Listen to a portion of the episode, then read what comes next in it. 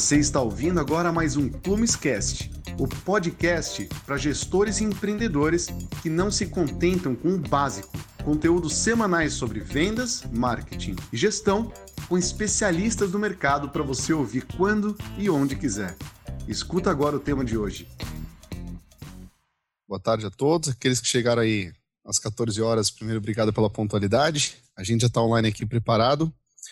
Eu vou apresentando enquanto isso é, o Celso, o tema, é, enquanto as, algumas pessoas vão entrando aí nos minutinhos próximos. E como vocês já viram aí na chamada, pessoal, a Plume está promovendo mais um webinar. Dessa vez a gente vai falar sobre a estruturação é, do trabalho de home office, né, para empresas principalmente que trabalham aí com vendas corporativas. E para isso hoje é, a gente teve a enorme gentileza do Celso Bressan.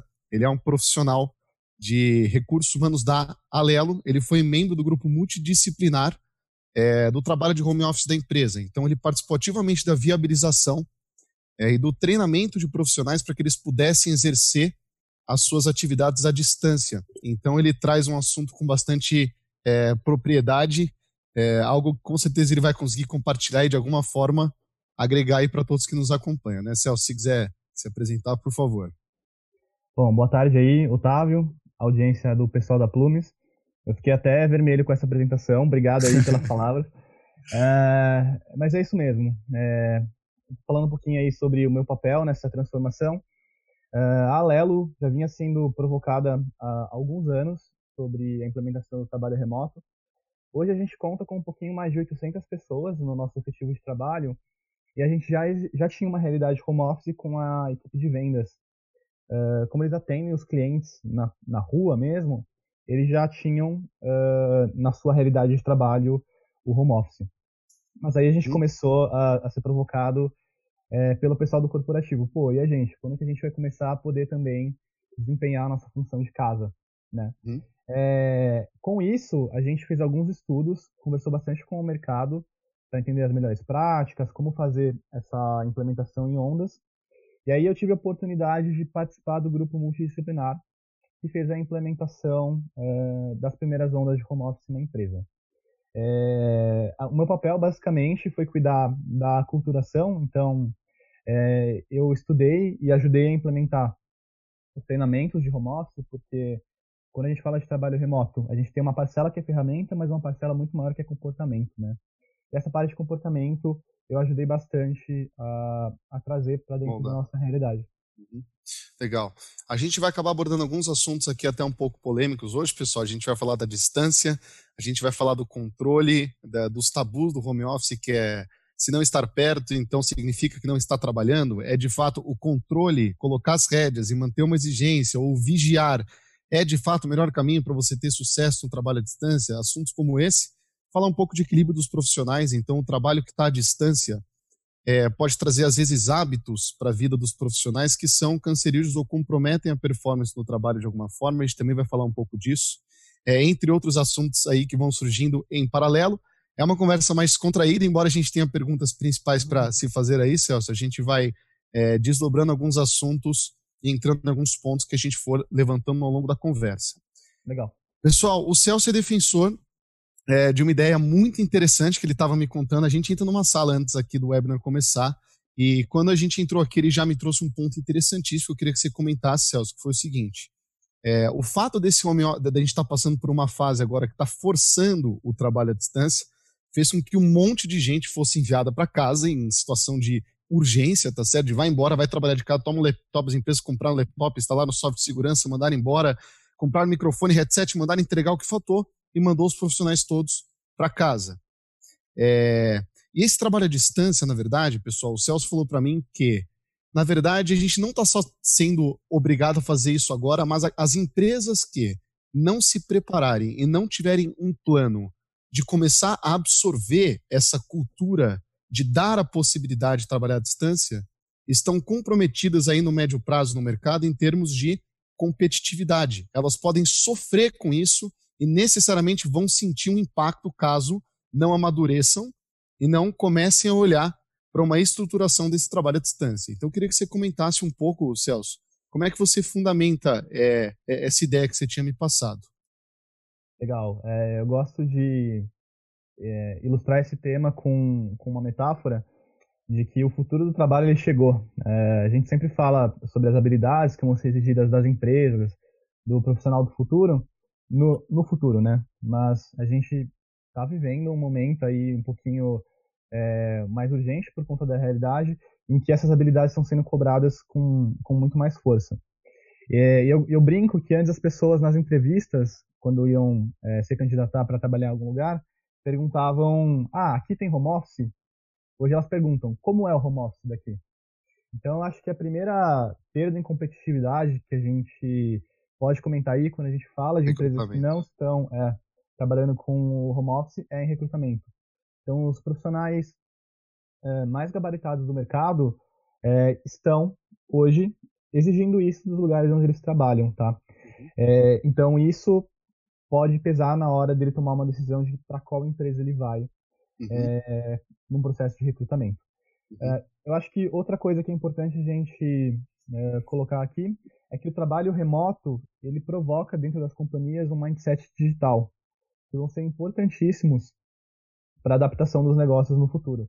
Então, uma empresa que hoje está totalmente baseada em comando e controle pode ter dificuldades de se adaptar a um cenário que vai exigir autonomia, que vai exigir agilidade. Então, a gente vê o um movimento aí de é, empresas trabalhando no modelo ágil que impactam diretamente o produto.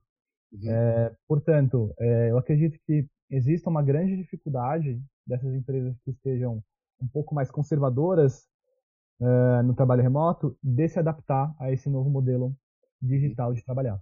Sim. Tem uma. Eu vou aproveitar para fazer um comentário é, que a gente vivenciou dentro da Plumes. Né? Você falou de recrutamento. Olha o que aconteceu no, no, último trimestre, tá? A gente trabalha com um software, pessoal, que é o Plumes, e houve ali uma. surgiu ali uma demanda que pediu a contratação urgente de um desenvolvedor. Celso. E os desenvolvedores, uhum. é, hoje eles são muito procurados pelo mercado, a curva ali de oferta e demanda ainda não está bem ajustada, são salários muito, muito difíceis para quem não se prepara em termos de budget, né? Você não traz um uhum. desenvolvedor de um dia para o outro, a não ser que você tenha uma bela disponibilidade de caixa, se você quer um cara experiente, né, pessoal? Era o nosso caso. A gente queria um cara experiente, né? surgiu ali a, a necessidade repentina da contratação de um cara, e dentro do mercado, né? Que, aqui a gente está em São Paulo, no caso, né? a gente está falando da Zona Oeste de São Paulo. E simplesmente não tinha disponibilidade de um profissional para que a gente podia pagar naquele momento. E aí a gente teve que quebrar o paradigma de procurar alguém que pudesse trabalhar à distância, com salários radicalmente mais baixos. Então a gente colocou ali na balança esse trade-off que era é, seguir ou não com essa contratação de um cara que tenha a experiência que a gente desejava, porém à distância, ou contratar alguém com menor experiência e perto. E o que a gente definiu, Celso, foi é, com frio na barriga, tá? Eu acho que não é, não, é, A gente não precisa sentir vergonha de admitir. Para a gente também é uma coisa nova, a gente está explorando algo que a Pumis não vivenciava, tá? E foi uma coisa que foi um frio na barriga de colocar alguém para trabalhar de fato à distância. E o resultado foi surpreendentemente positivo. E uma das surpresas que a gente teve foi exatamente o assunto que eu vou conectar agora contigo, que é o seguinte: parece que a resposta não necessariamente está no controle. Parece que a resposta não necessariamente está no deixa eu colocar um, um software no seu computador e ver o que você está fazendo a todo tempo, deixa eu ver a quantidade de horas online, é. deixa eu ver quantos cliques você deu, deixa eu ver. Então, a pergunta que eu, que eu deixo para ti agora, depois faço comentários também. Tá bom. É, como é que você enxerga essa comparação do criar uma cultura que de fato vá fazer com que o profissional seja produtivo e trabalhe à distância e se comprometa, versus o, ué, claro que ele vai trabalhar, estou controlando, estou vigiando, eu tenho software, uhum. eu tenho uma câmera, sei lá, o que for, mas como é que você enxerga aí essa, essas duas posturas é, divergentes, Celso? Legal. É, primeiro, parabéns aí pela decisão de, de fazer a oferta pelo trabalho remoto, pelo desenvolvedor em questão. É, se eu pudesse fazer uma recomendação, é comecem a colocar isso no radar, é, porque hoje vocês podem ofertar isso como um valor agregado para o funcionário, né? É, isso funciona, então. Isso funciona, as pessoas vão. Pro... Mas por pouco tempo. Daqui a pouco isso vai ser commodity. Uh, o mundo do trabalho como a gente viveu até antes a crise atual, ele não existe mais. O mundo pré-Covid, pós-Covid é um mundo totalmente diferente. As empresas vão precisar se modernizar o quanto antes uh, para poder colocar isso aí dentro do job description, se quiserem contratar profissionais de maneira competitiva. E aí, comentando aí o seu ponto sobre comando e controle versus autonomia, É, isso é uma coisa bem, bem interessante da gente pensar. Essa cultura um pouco mais conservadora de que eu preciso contar as horas do meu funcionário, eu preciso garantir que ele esteja online, trabalhando, é, correndo, sempre usando o máximo dos seus próprios recursos para entregar, é uma visão muito antiga do trabalho. A gente tinha isso muito presentemente na época da sociedade industrial. Então, a gente tinha aquele trabalho oito é, horas por dia, cinco vezes por semana, presença física era totalmente necessária. Bate cartão, chega, sai, cartão. conta. Exato. É. É, então é uma visão muito antiga de encarar a força de trabalho. E trazer essa visão para o modelo atual, é, ela tem algumas armadilhas, né? Então, se eu puder fazer um comparativo rápido, no modelo antigo, é, um bom trabalho era aquele trabalho feito com muito esforço. Então, o profissional que era valorizado era aquele que ficava muitas horas no escritório. E você via ele correndo de um lado para o outro, fazendo reunião. Estou falando do mundo corporativo aqui, tá? É, tá? Então, o senso de entrega era o senso de compromisso, ou de quanta energia ele está colocando no trabalho. Só que hoje a gente conseguiu entender, depois de muito tempo de observação e estudo, que um bom trabalho não necessariamente ele é um trabalho feito com mais esforço.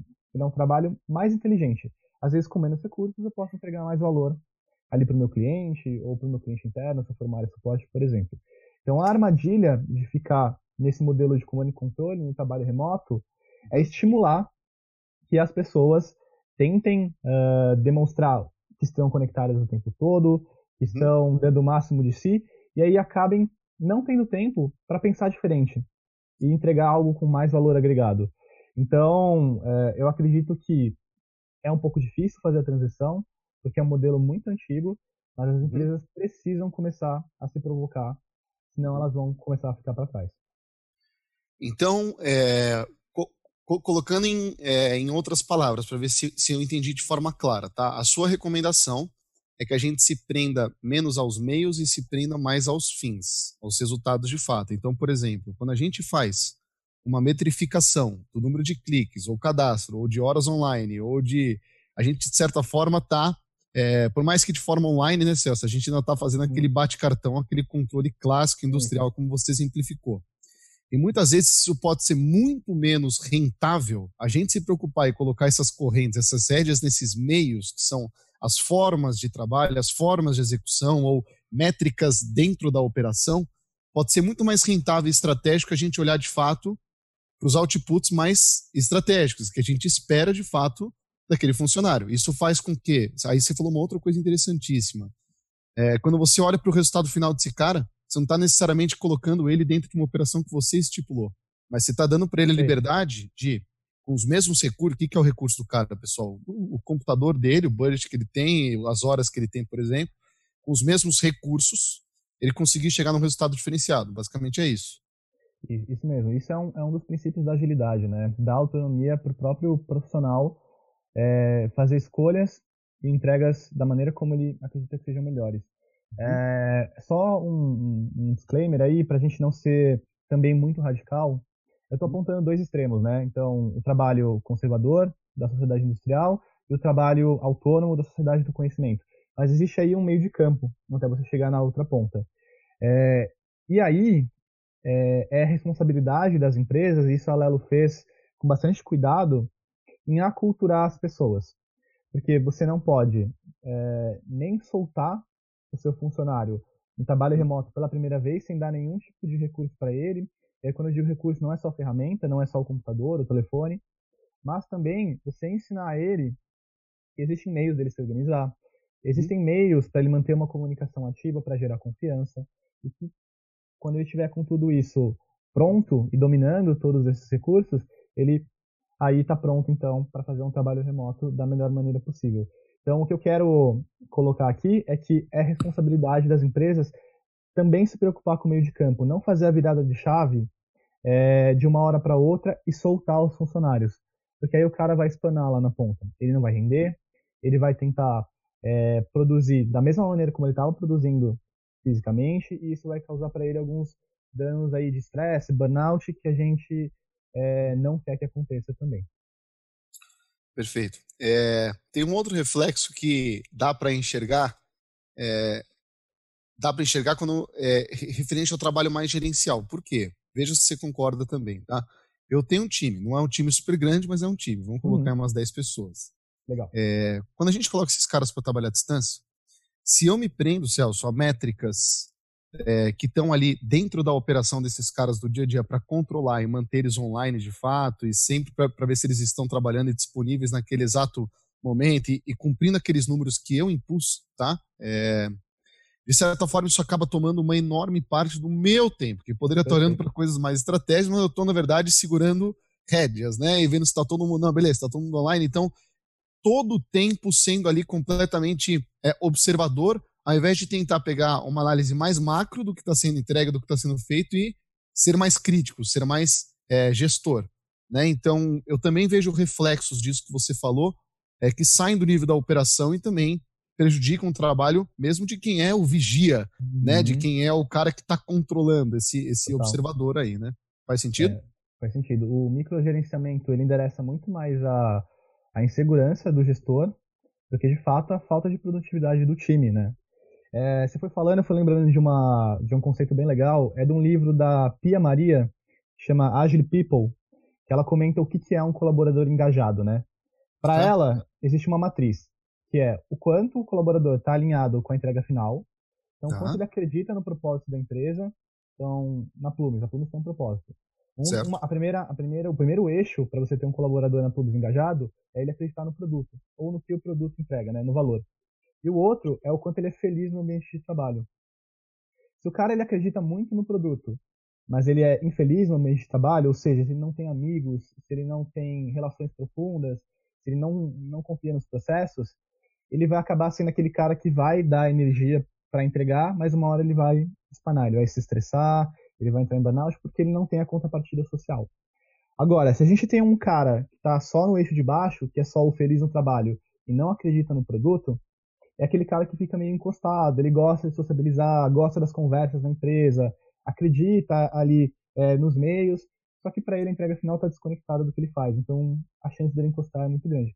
O funcionário engajado, segundo essa teoria do livro da Pia Maria, é o ponto de equilíbrio perfeito entre a pessoa que acredita no produto e que é feliz Satisfação. no trabalho. E aí o desafio é, né, como a gente garante que a pessoa é feliz no trabalho, trabalhando remoto?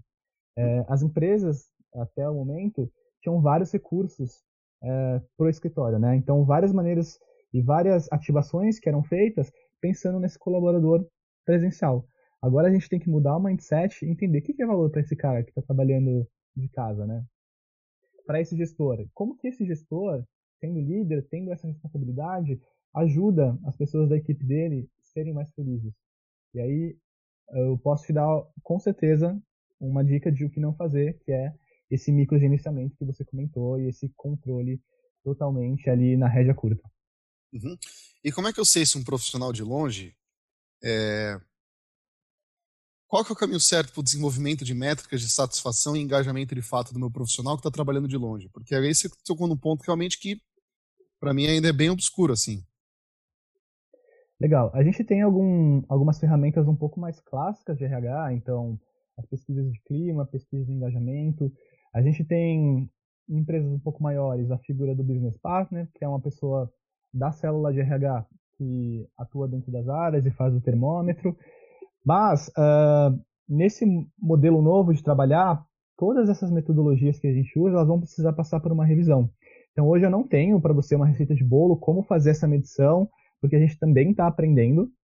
Mas uma coisa que ficou clara para a gente, é, nesse trabalho de home office que a gente vem fazendo há dois anos, é que comunicação gera confiança. Então, a gente precisa mostrar para o colaborador que quando ele tiver alguma questão, ele pode vir relatar seja para o líder dele, seja para esse business partner, ou seja para um representante de RH.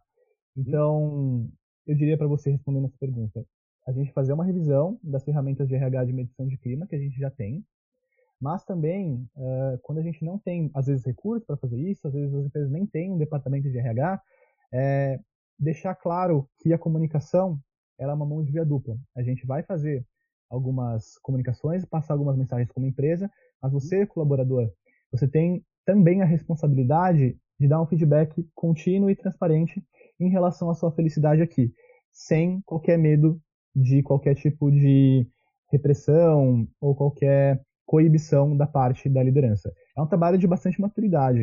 Eu estou falando isso como se fosse algo simples, mas ele demanda aí uma construção de confiança. Mas a comunicação Imagino. é a ferramenta principal. Imagino. É, vamos tangibilizar um pouco isso que você está chamando de comunicação? Então, Legal. bom, é, você tem um canal ali aberto, entendi. Então, cabe ao colaborador que ele se sinta absolutamente à vontade e confortável para que ele traga os feedbacks, para que ele consiga se comunicar, para que ele possa conversar à vontade e imagino que vice-versa. Transparência, você falou bem também, uhum. ela tem que ser de duas vias, né? Uma empresa que não oferece transparência para os seus colaboradores gera muita ansiedade, gera muito receio e com certeza também não vai receber essa transparência recíproca, tá certo? É, então, o que que qual que seria uma boa prática, Celso? Embora não exista uma cartilha, isso está perfeito, isso é um mundo sendo desbravado, uhum. mas para que lado você recomenda a gente começar aí quando a gente fala de desenvolver e incentivar uma comunicação que funcione muito bem? Como é que eu me mantenho próximo dos meus funcionários que estão a 100, 300 e 3 mil quilômetros de mim? Legal. Acho que a primeira coisa é deixar bem claros os combinados. Então, fazer um contrato mesmo. Um contrato, eu chamo de contrato, mas na verdade é um acordo, né? Não uhum. é um documento, é, é um, um combinado mesmo. Então, esse combinado, ele pode, ele até deve, incluir alguns, uh, algumas coisas que são primordiais para boa comunicação. Primeira coisa, horário de trabalho. Beleza, eu não vou ficar, eu como gestor, controlando esse horário de trabalho. Mas é, eu posso te acionar durante esse horário, entre esse período e esse período, é, como você prefere ser acionado? Eu, você funciona pelo WhatsApp corporativo? Você funciona pela e a comunicação já está acontecendo. Legal. Já está criando um combinado. É, e também os combinados, eles também podem abraçar as eventualidades, né? Então, veja bem, a gente combinou aqui que a comunicação principal vai ser via o nosso grupo de WhatsApp. Se tiver uma emergência, eu posso te ligar? Porque o combinado ele não sai caro, né? Esse é um jargão super clássico, mas ele é bastante verdadeiro. Então, a primeira coisa é fazer um contato com o colaborador, um contato de comunicação. É, outro ponto é usar as ferramentas de comunicação que vocês têm disponíveis quando necessário. É, eu falei no começo da conversa que a comunicação gera confiança, mas a comunicação é, a todo momento, em, em, momentos que você talvez devesse estar dando autonomia para ele vir e te dar um reporte, pode gerar uma sensação de, de que ele está sendo observado. Então, fazer uma boa dosagem. Uh, vocês podem pensar, e, e aí eu estou falando um pouco de uma realidade de uma empresa que não tem uma grande área de RH, recursos, meios de criar ouvidorias. Então, de tempos em tempos, por que vocês não soltam, por exemplo, um NPS interno? Pergunta para os seus funcionários, é, anonimamente, de 0 a 10, quanto vocês recomendariam essa empresa que você está para um colega trabalhar? E aí você vai ter um termômetro. Então, eu acho que um contrato seria bastante interessante, é, o bom uso das ferramentas disponíveis e, se vocês sentirem necessidade ainda, criar algumas ferramentas, alguns formulários, algumas pequenas pesquisas que possam te ajudar a ter termômetros de como as pessoas estão sentindo o ambiente de trabalho remoto. Hum. Muito bom, muito bom. É, aprendendo bastante. E uma coisa que eu queria te perguntar agora é, era sobre. Bom, eu tô aqui na minha casa, coisa que eu também não tô acostumado a fazer. Uhum. Eu imagino que você também, a não ser que você tenha um armário atrás da sua mesa na empresa. Mas, de qualquer forma, é, eu tô perto de uma geladeira cheia. Nesse momento eu não posso ir para academia, e devo estar a menos de um metro aqui do meu sofá. É, não deve faltar cerveja na minha geladeira. E o que, que eu estou querendo dizer? Existem hábitos, Celso, que pode ser que a gente acordar, tomar banho, colocar uma roupa e sentar aqui na cadeira para trabalhar e estar com o tempo todo isso disponível, tá? E o tempo todo próximo aqui da minha zona total de conforto, acho que o lugar que eu mais me sinto à vontade confortável no mundo é aqui, tá certo? Então, é, isso pode desenvolver e pode desencadear alguns hábitos que não são saudáveis ou não vão colaborar com a produtividade no trabalho, né? Então, a empresa, você acha que a empresa, quando a gente está falando do tema do webinar, que, pô, estou estruturando o meu trabalho à distância, certo, na minha empresa de vendas corporativas, como é que a empresa pode, de forma é, elegante e educada, sem que você invada o espaço pessoal e a vida, né, de um, de um profissional seu, fazer com que ele não desenvolva hábitos que sejam cancerígenos ou ameacem a produtividade dele no trabalho, porque beber todo dia atrapalha, sedentarismo atrapalha, pescoço para baixo no computador atrapalha também.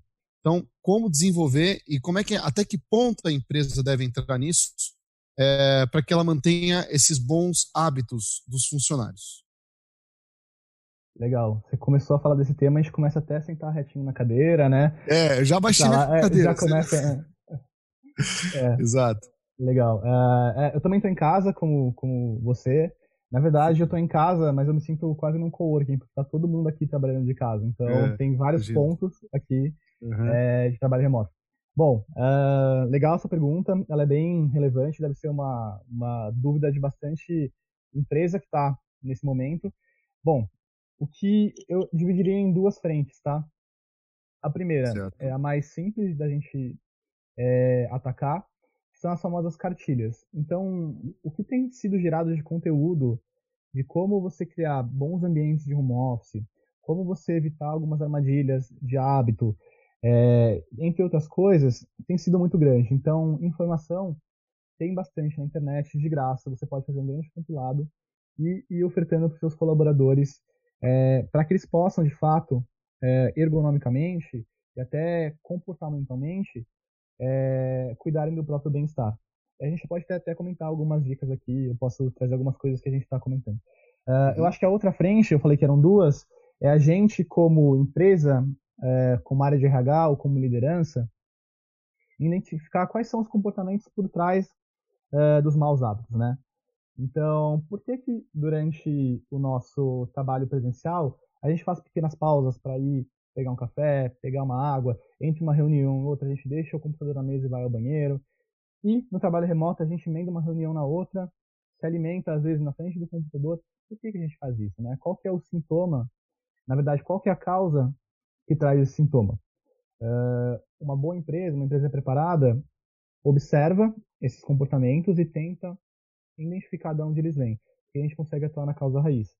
Muito pode ser, vou dar um exemplo, que as pessoas não façam essas pausas que eu mencionei por conta de uma ansiedade, por conta de medo de ir no banheiro, o telefone tocar, ser o chefe, ele não atender e o chefe achar que ele está dormindo, por exemplo.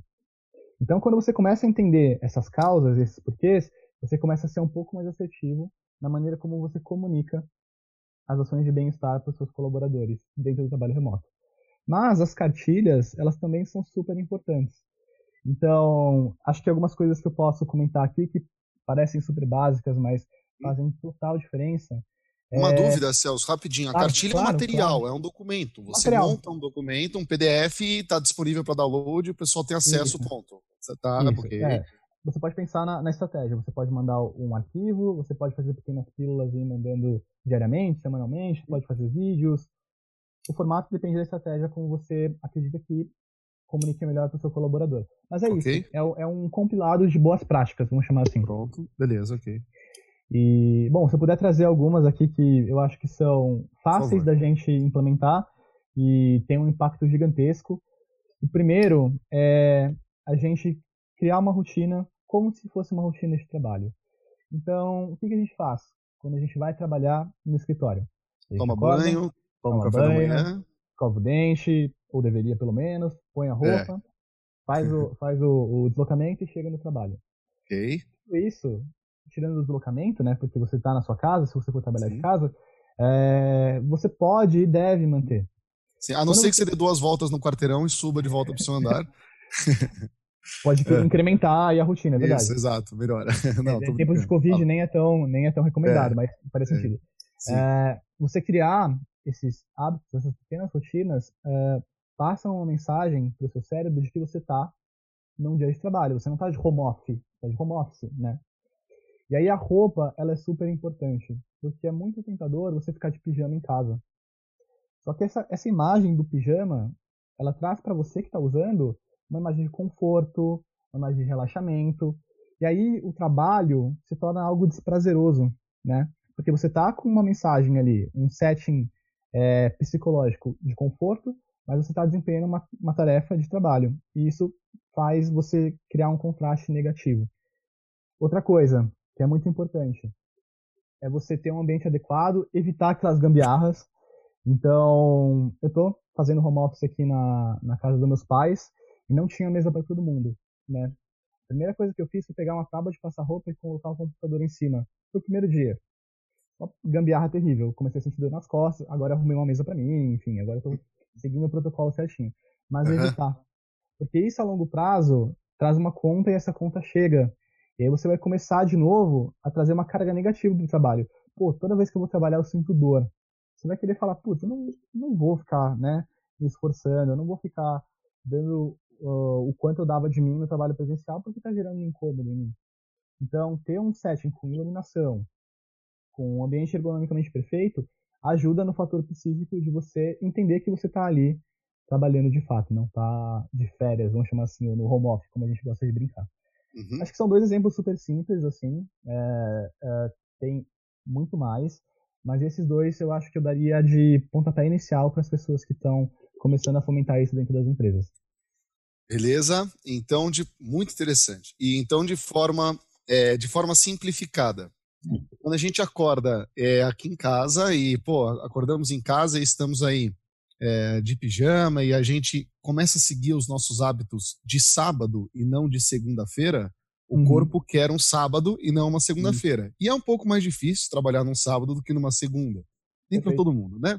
Mas de uhum. qualquer forma, é, quando você está em casa e começa a, a seguir esse padrão que quebra a sua rotina de trabalho, que é você se preparando e indo, você já está quebrando um monte de relações que você tem, um monte de é, a gente pode chamar de detalhes, mas entre a vestimenta, a postura, o lugar, o, o lugar, a comida, o timing das coisas tal, quebra a relação disso com o, o, o, trabalho e torna mais árduo, mais difícil de você sentar, focar e ter ali imersão no trabalho de fato. E aí, por consequência, tem uma é, prejudica a produtividade.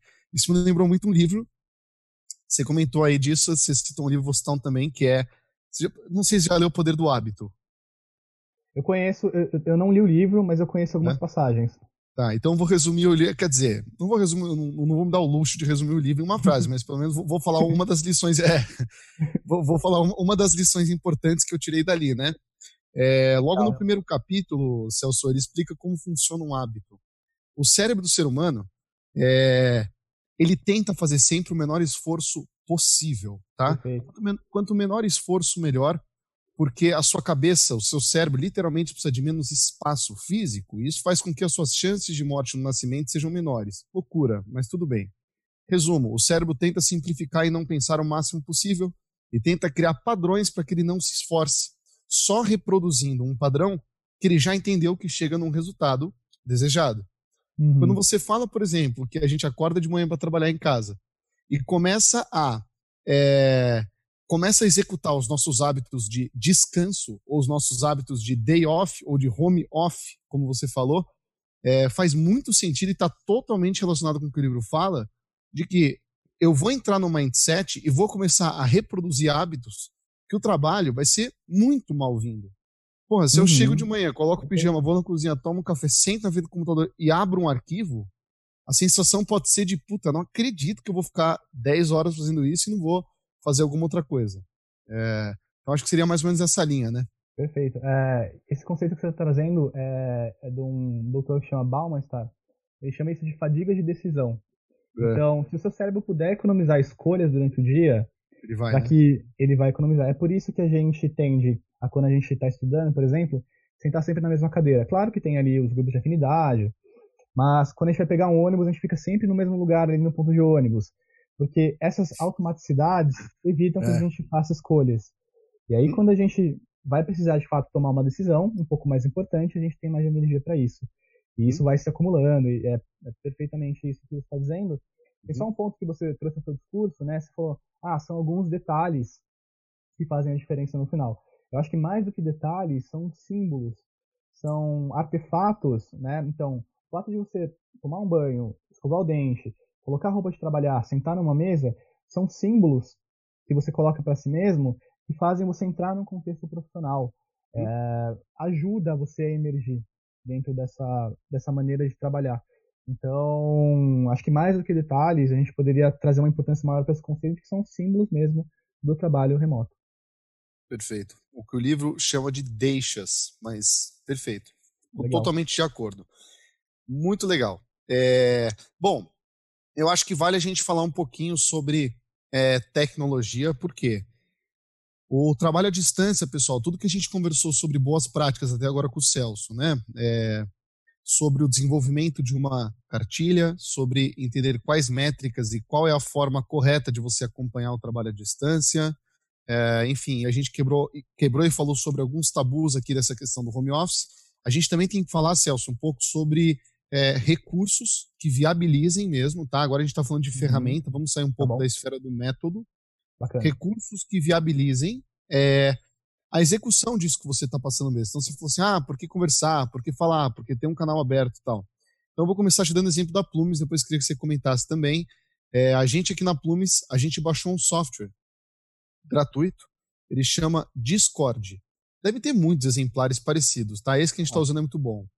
É, basicamente, todos ficam online no ambiente de trabalho.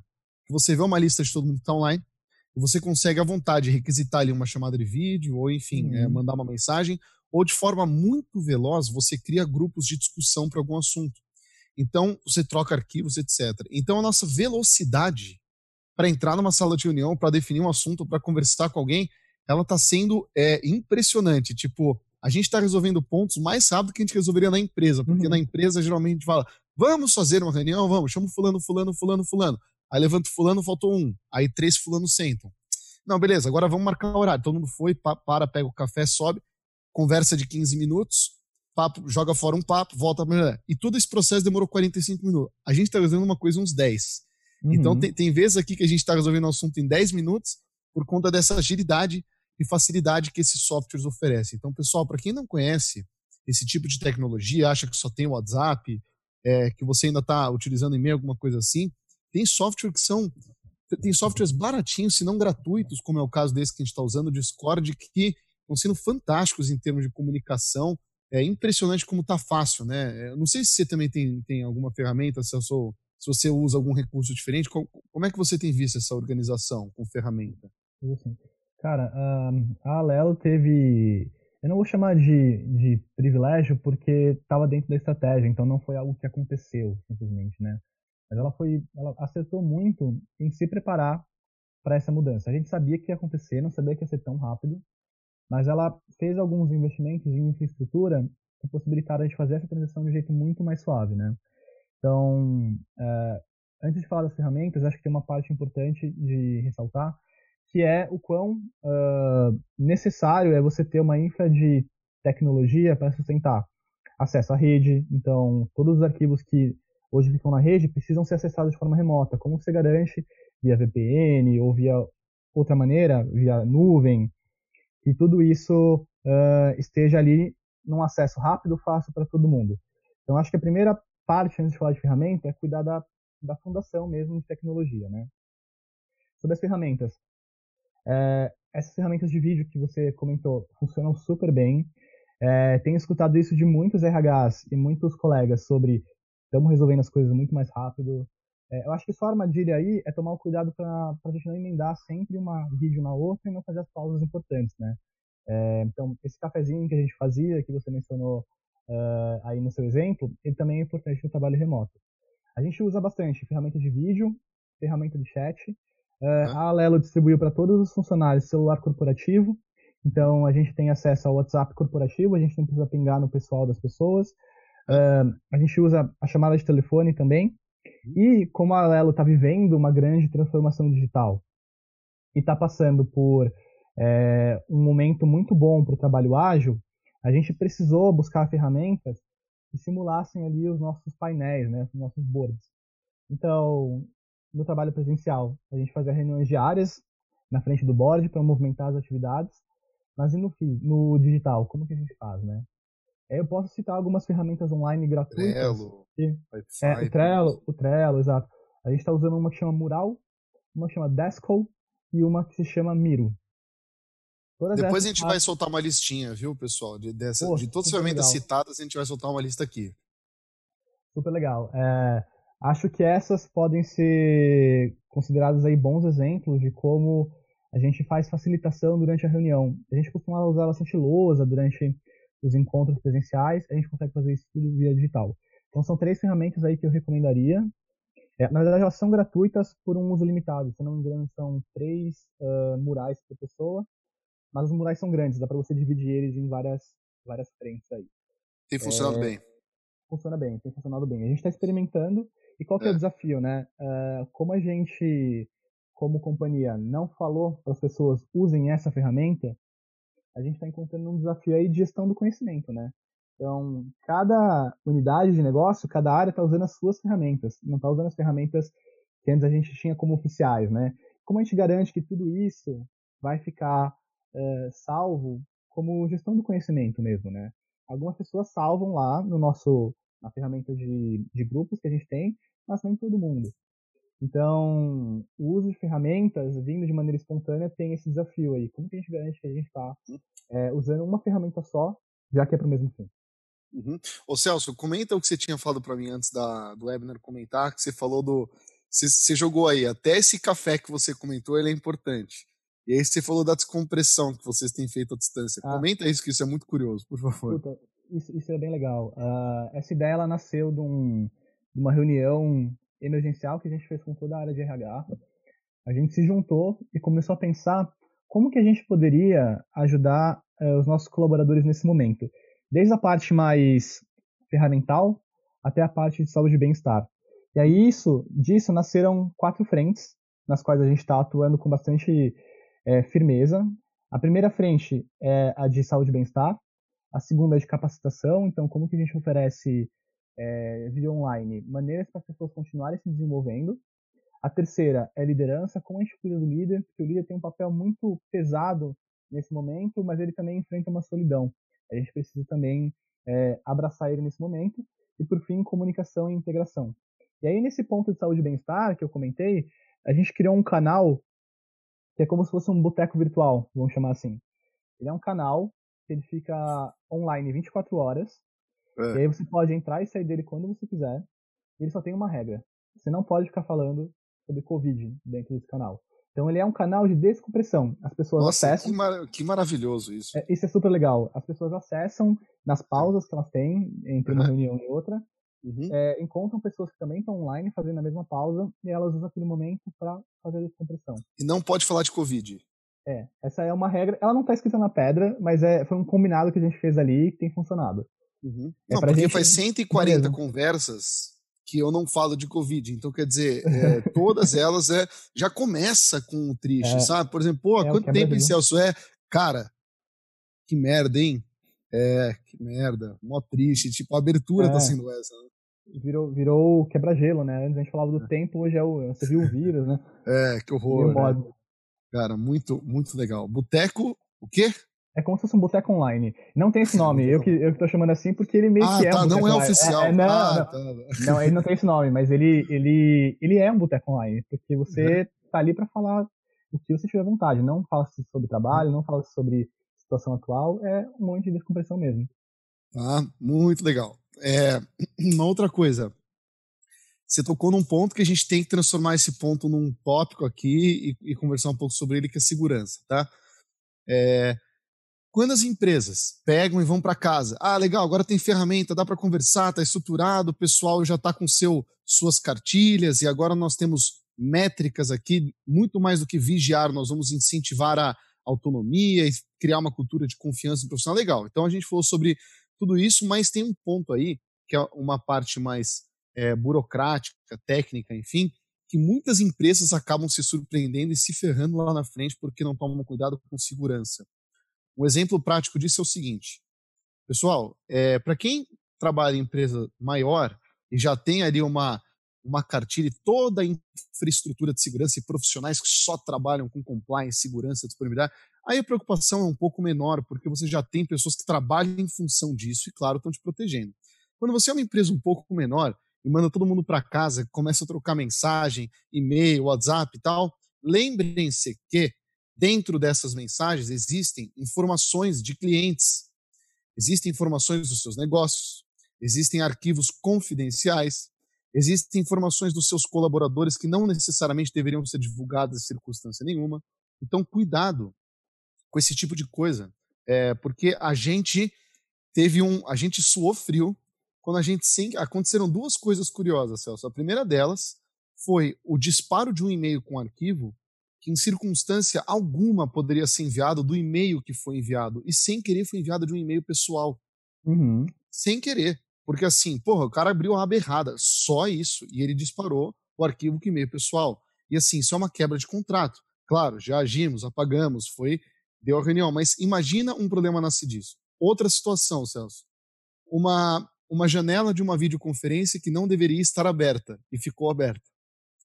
Isso fez com que é, informações muito delicadas chegassem aí aos ouvidos que não deveria, tá? Então, quer dizer, claro que a gente não estava falando de nenhum tipo de má fé, má não é nada disso, pessoal, mas ninguém quer que o outro escute tudo que você fala, ponto.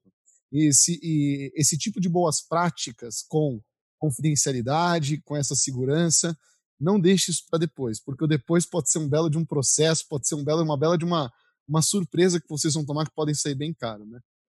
Esse é um ponto bastante delicado, é legal que você trouxe. É, como você falou, tem empresas que têm aí o recurso para coibir ações de vazamento ou que infringem alguma regra de segurança da informação, mas a gente nunca está 100% seguro. Né? Então, a gente precisa criar uma cultura de os próprios colaboradores se sentirem proprietários da informação. Perfeito. Então, enquanto ele está em casa, tudo bem, você consegue, por exemplo, dependendo da sua infraestrutura para isso, monitorar se um e-mail saiu de uma caixa pessoal ou se ele saiu de uma caixa de trabalho. Isso dá para fazer. Mas nada impede dele tirar uma foto, enviar para um concorrente uma informação. Só que isso, pelo menos na Lelo, é, é tratado de uma maneira é, baseada na confiança. Então a gente parte do pressuposto que o colaborador não vai fazer isso. Uma vez que ele está dentro da nossa estratégia e ele é parte do time Lelo, não faz sentido ele quebrar a confiança nesse, nesse quesito. Mas, uhum. mas, tudo isso... Quando isso não é uma realidade... É, é.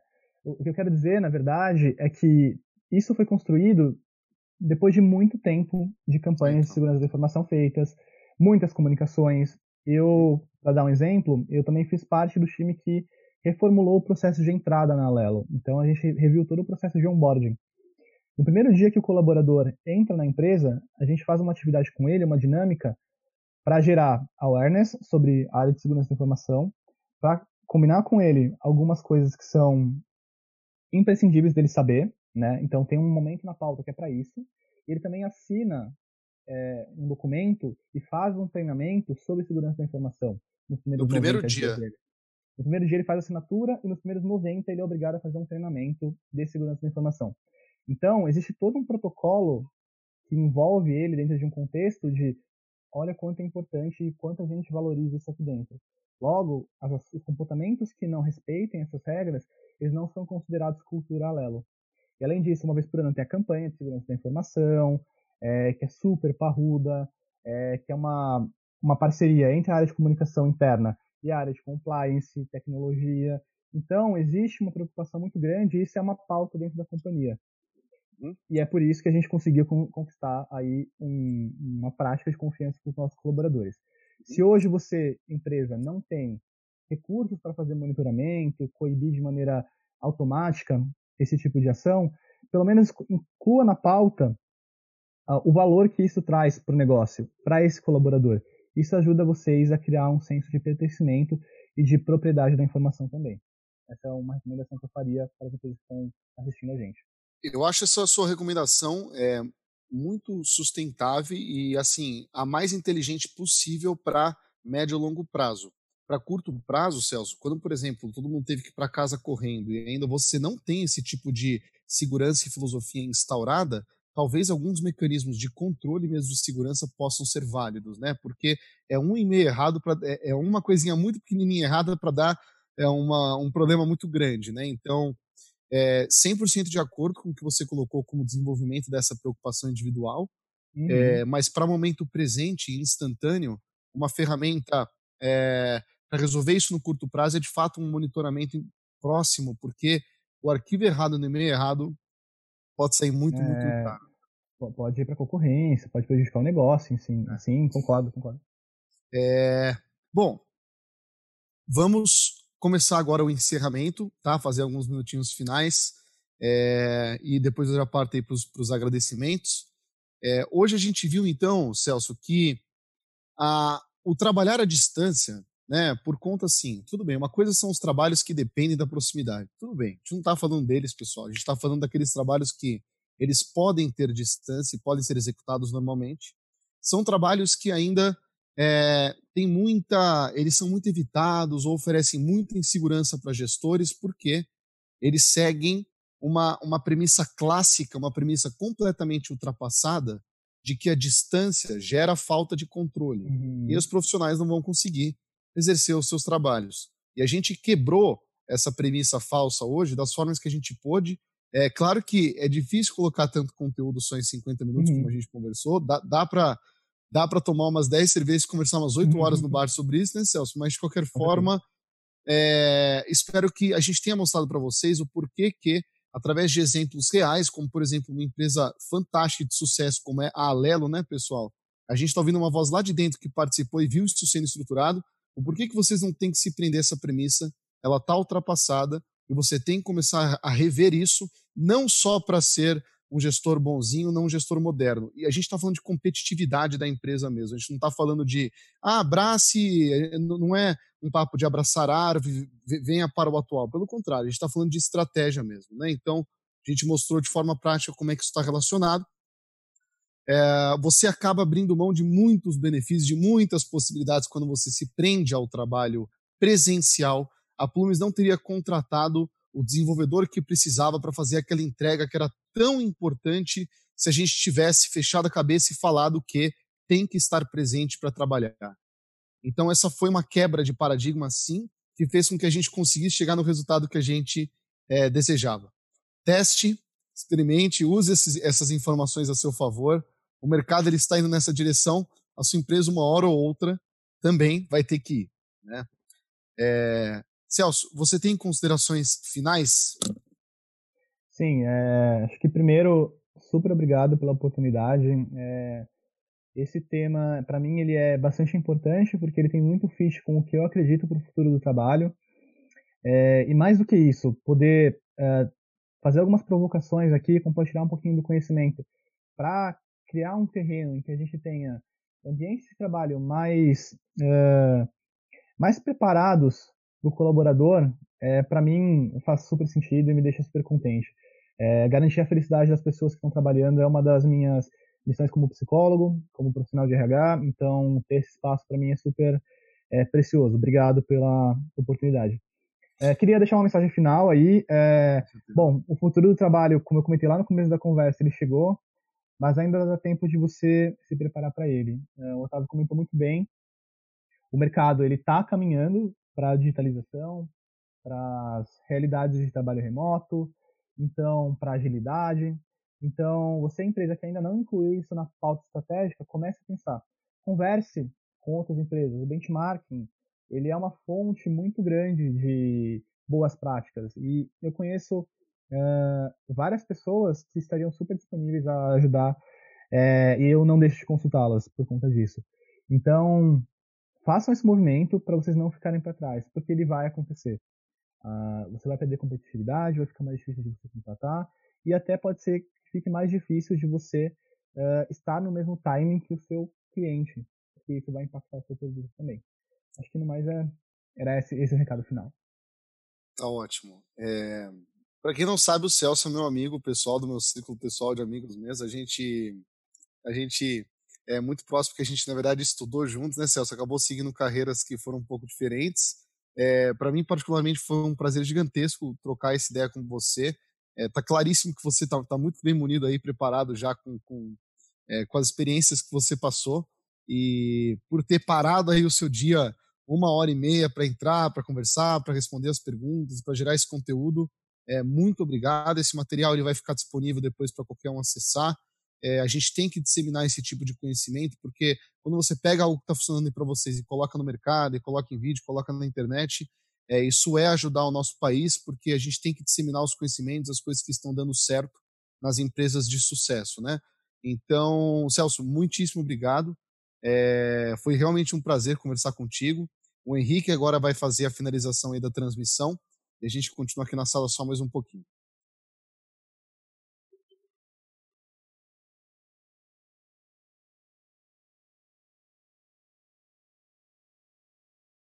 Tipo,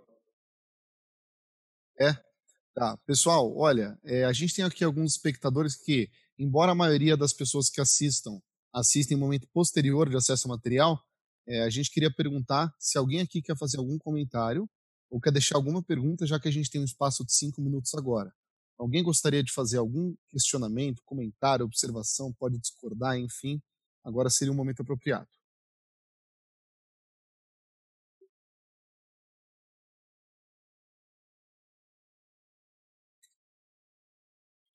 E depois, Henrique, vou pedir também para você disponibilizar a lista de softwares que a gente comentou e até o livro que o Celso citou e eu também. Daí ele, a gente passa, você passa para a gente, Celso, por gentileza, a gente vai passar para todo mundo que é importante.